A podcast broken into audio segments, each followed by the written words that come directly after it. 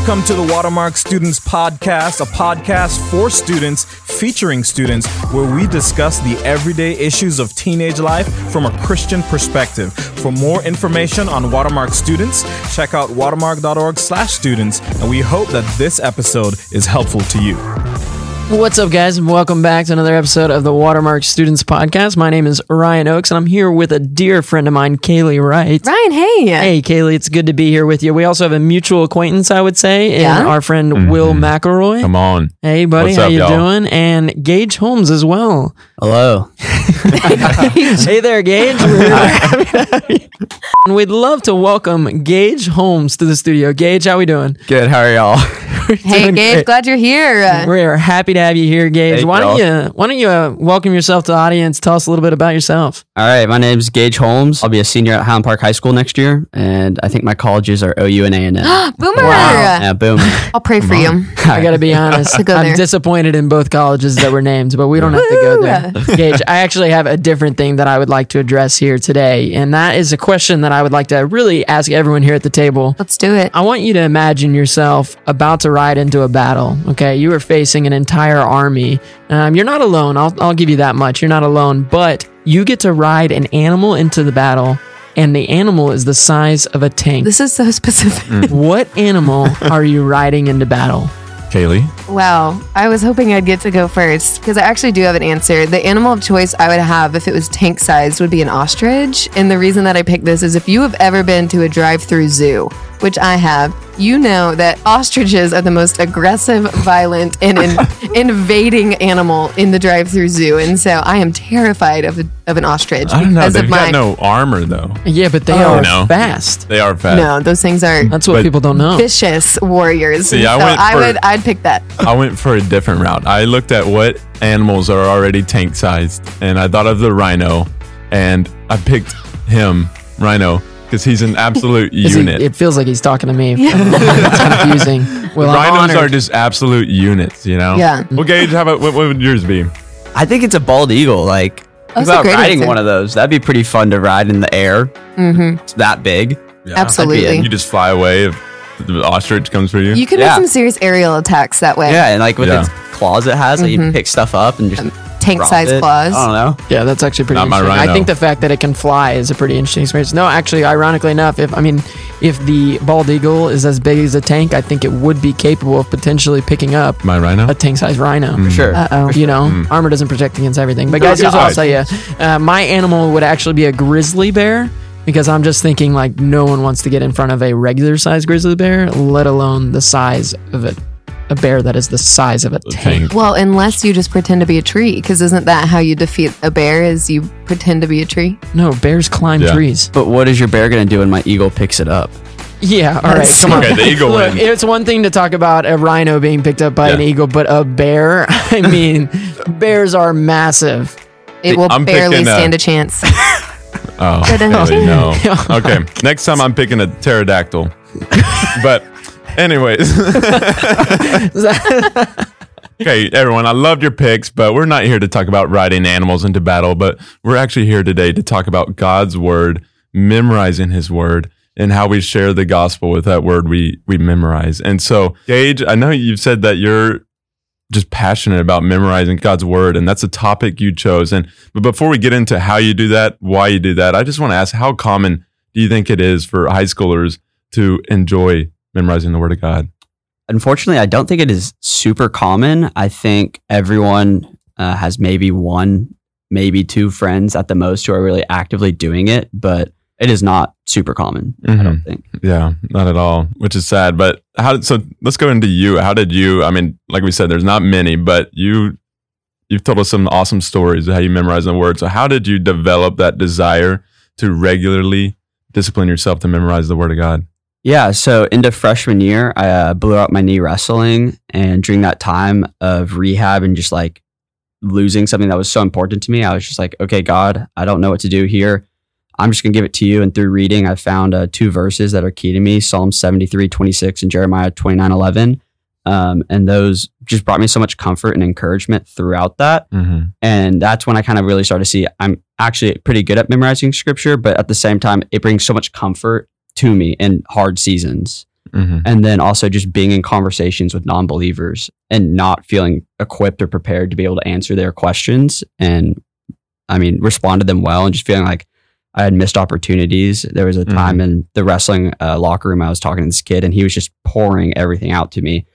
And i just kind of stood there like a statue. Like i mean i was just gave little response but like i knew what i needed to say but i didn't know any scripture to back it Right. and I just felt insecure in that. I was like, I would say I'm a Christ follower. I should be able to give him like Mm. God's word and not just be like, oh man, I'm s- I'm so sorry. You know, Yeah. like I just felt ill equipped. That's Yeah. so good. I think so many of us can relate to that experience of it's like a prime time layup opportunity to share your faith, to to dive in and minister to someone, and then we are blank. Yeah. Um, and I Mhm. think often of us can resort to this phrase of giving people statements that start with, "Well, I think," Mm. and I think.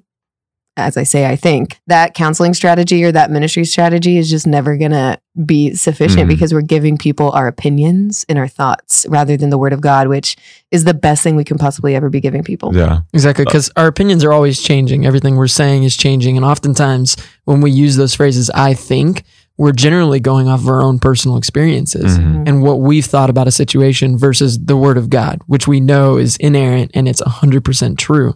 And so the question we, we have to consider is hey, when we have a conversation with someone in that situation, are they walking away taking our words as their advice or are they walking away knowing what God says to be true? Mhm. Yeah. I love Gage how God used people to just kind of encourage you to memorize a word in that locker room. And I was just thinking, as you were talking about a story in my life where I was in, involved in a college ministry and they gave us a shirt that had uh, Matthew 22, 36 through 40. And that's where Jesus is talking about the greatest commandment is to love the God, God with all your heart, mind, and soul, and to love your neighbor as yourself. And I didn't know that. All I was doing was wearing this cool shirt that had that verse. And it didn't even have the verse written on it. It just had the Matthew 22, 36 through 40. And this girl came up to me and she says, What, what does that verse say? Uh-huh. And I didn't know. I had no idea. I started pulling up my Bible app. She's like, Wait, you don't know? You're wearing a shirt and you don't know the verse? And I was like, uh, Yeah. I was like, Do you know what it said? She's like, No, I'm an atheist. And I was just so confused. And then she just started going for my neck and was like, If you're going to wear something, like you need to know what it says. And so in that moment, God used someone who was an unbeliever to just encourage me and convict me to, if I'm going to wear something, if I'm going to rep something, like I need to truly know what I believe. And so I went home and memorized that verse. And, uh, and so I love that you shared that, Gage. But something else that a lot of people like is I think we just like hearing about how people do it. How do you memorize the word? How do you get in your Bible? How do you teach the Bible? And so, Gage, specifically for you, how, how does it look like for you to memorize the word of God?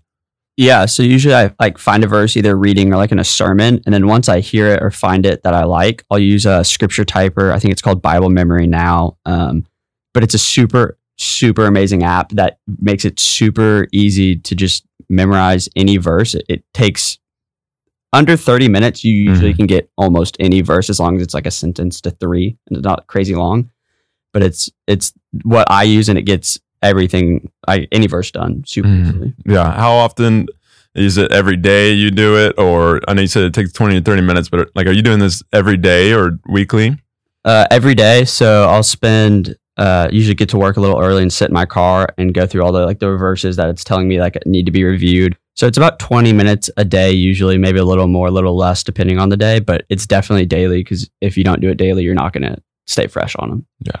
That's, amazing. awesome. When you think about the number of aimless hours we spend on social media, Oh, like we all have 15 to 20 minutes Mhm. that we could we could use more sure. profitably like that. Yeah. Right. Kaylee, Ryan, do y'all have any like techniques or ways you've memorized the word in the past? Yeah, I use a an app on my phone also called Verses. It's probably the same kind of template, but sometimes I'll just take out my journal after that and start writing them out by hand because I'll practice on my phone and it's good for me to get my journal out Mhm. and, and write them as well. Yeah, and I've actually used the Bible memory app as well. But another strategy I've used is where I will take the first letter of every word in the verse Mm-hmm. and write it down, so that that way I'm not, you know, my hand starts to cramp a little bit after I'm Yeah. writing down a full verse you know, multiple times in a row. But if I'm Yeah. writing the first letter, it can trigger Mm-hmm. what the word is, and then sometimes I'll even write it on my hand throughout the day, Yeah. and I can kind of glance down and just see how I'm doing. I'm memorizing that scripture. Mhm.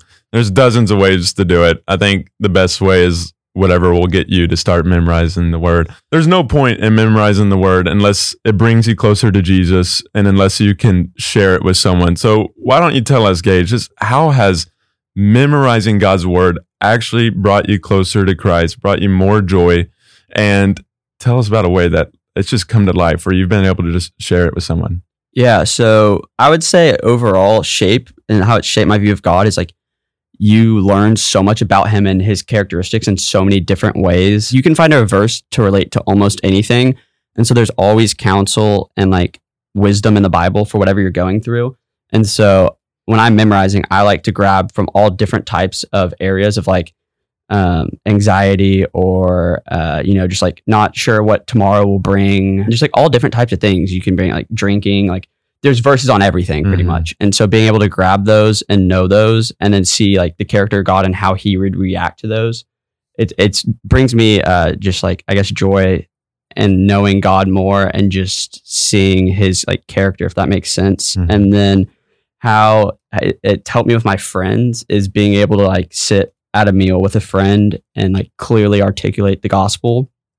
And when I'm doing that, have scripture to back it up.